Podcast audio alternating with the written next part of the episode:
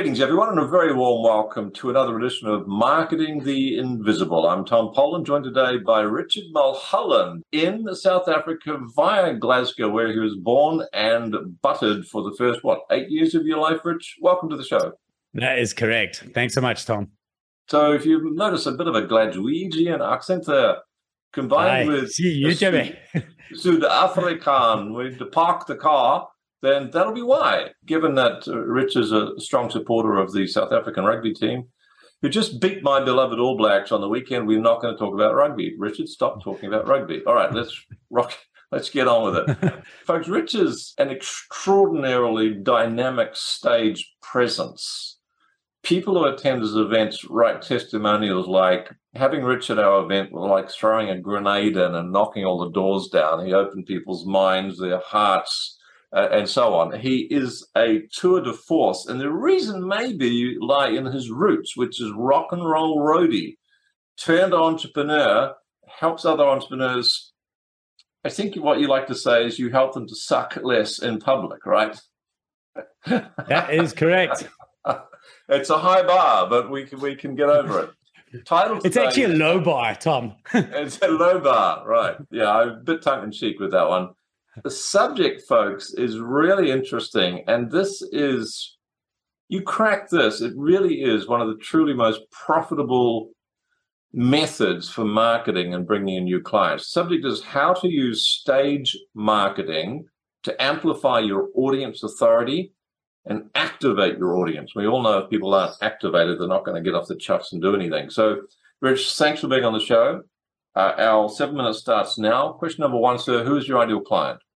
So, entrepreneurs, business leaders, and rugby supporters of decent teams who believe that they have a unique shots fired believe they have a unique point of view in the world but they're frustrated by their relative anonymity in getting that idea out.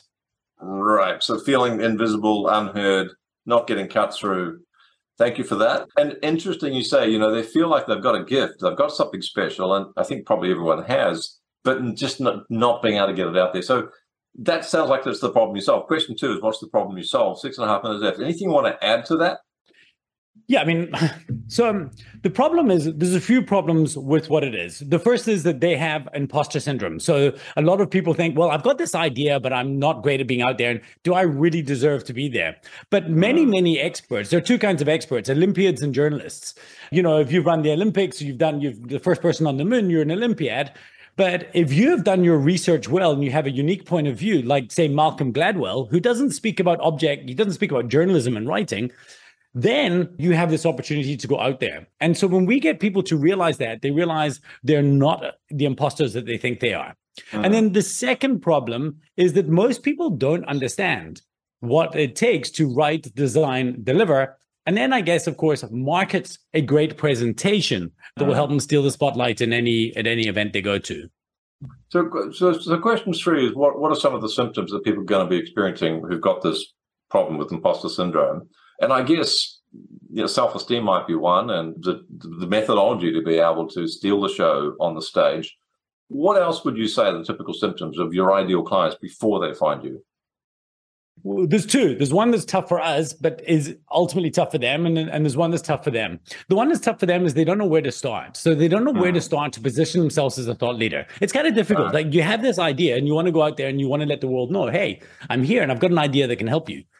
The other problem, though, and this is the one that's very, very frustrating with that for us, is that uh, you've probably heard of it. It's called the Dunning Kruger effect, where you know people who are bad drivers think they're good drivers, and people who are great drivers think they're they're worse. We kind of experts rate themselves lower, and amateurs rate themselves higher. And most people, when it comes to presenting, to quote Malcolm Gladwell again, that 10,000 hours, they think when we speak to them about their speaking, they're like, oh, but I've been presenting since before you were alive. You know, I've got 10,000 hours of presenting. Yes, you got 10,000 hours of shit presenting. And, and this is the problem. And that's most people, right? then you've got most of the rest, and they have 10,000 hours of fine presenting. They're okay, but they're not memorable. They're a beautiful uh-huh. grain of sand lying in the beach. They have to be remarkable. They have to be different for people to say, "Hey, I want to hear that person." And and yeah. we believe that that's what we got to solve for. What makes you stand out? What makes you different? What makes you a choice? And and, and the big challenge must be remaining authentic during all that and not actually, you know, necessarily being as dynamic as Richard Mulholland might be on stage, or as good looking as Tom Poland might be, but you I know, mean, their own voice. Yeah, say no more. Let's move on quickly. So, question four: common mistakes. Three and a half minutes left. What would you say the top one or two mistakes that people make when they're trying to get steal the show on the stage? What, what are you What are you seeing people do that really they shouldn't be doing? Okay, well, the first thing is that they're taking a brief from the conference organizer. So, conference organizer phones you Hi, Tom, we've heard your podcast. We'd love you to come and speak. And we want you to speak to the state of marketing and podcasting today. Now, you're a marketer, you understand it, you're a podcaster, but that's not your keynote. That might not be your area of authority, but it sounds like a good audience. So, you're just like, Yes, I don't do that. I say, no. I say, I think I could add far more value by speaking at your event on this topic. And let me explain to you why. I can move the needle of your audience by A, B, and C by doing one thing. And the problem with this is that then what happens is you say yes because you want the audience, you start writing the talk, you scope creep because you're trying to get your air of authority anyway. But actually, you're nervous as all heck because you're writing new content for the first time and yeah. you can never use yeah. it again. So yeah. you've added too much friction to your speaking journey. Rather yeah. write a great talk that you're comfortable giving and then only take the gigs in which that is relevant. So that, that would be a, the biggest single mistake that we would say. Beautiful pivot you just gave everyone there. And anyone who's been on the speaking circuit will know that problem. You try to bend yourself out of shape to get the gig, but then you regret it because you've got to create all this new content. It's not really your specialty. So beautiful pivot. And content takes time yeah, to land. like you got to uh, practice in public. It, it, it, does, and it takes repetition and it takes rethinking. And it's, it's a bit like, you know, books aren't written, they're rewritten. Well, speeches are kind of similar. So let's move on to it's two minutes left. Question five is one value before reaction. Give us a top tip. You've given us one already, but you got another one up your sleeve?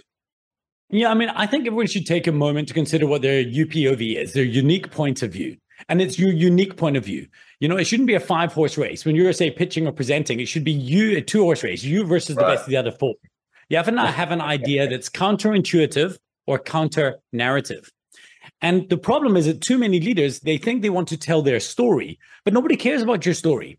Your story is only important when it helps people relate to your point. You start with the point you want to make, and then you write the story that will support it. If you're starting with the story you want to tell and retrofitting the point, you're going to fail. So right. figure out what is my unique point of view on our industry that would make people say, huh, mm. I never hmm. thought about it that way. Get right. that, and you're off to the races. Perfect. Thank you, sir. Question six, 50 seconds left. Valuable free resource. Give us a URL people can go to find out, get some cool free stuff from you. Yeah, so absolutely. If you go to msng.wtf slash framework, we've created a Trello board and a video tutorial that will actually help you structure your presentation from Beautiful. the first words you say to where you get your ovation. Okay. www.msng,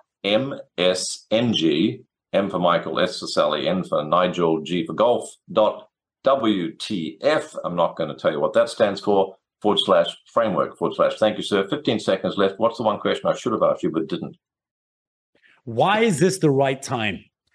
And I'll tell you, it's the right time because the world is changing and there is an opportunity for those who are willing to put their hands up to take advantage of that oh, disruption oh, and change. Rich Mulholland, thank you so much for your time. Thanks for checking out our Marketing the Invisible podcast. If you like what we're doing here, please head over to iTunes to subscribe, rate us, and leave us a review. It's very much appreciated. And if you want to generate five fresh leads in just five hours, then check out www.5hourchallenge.com.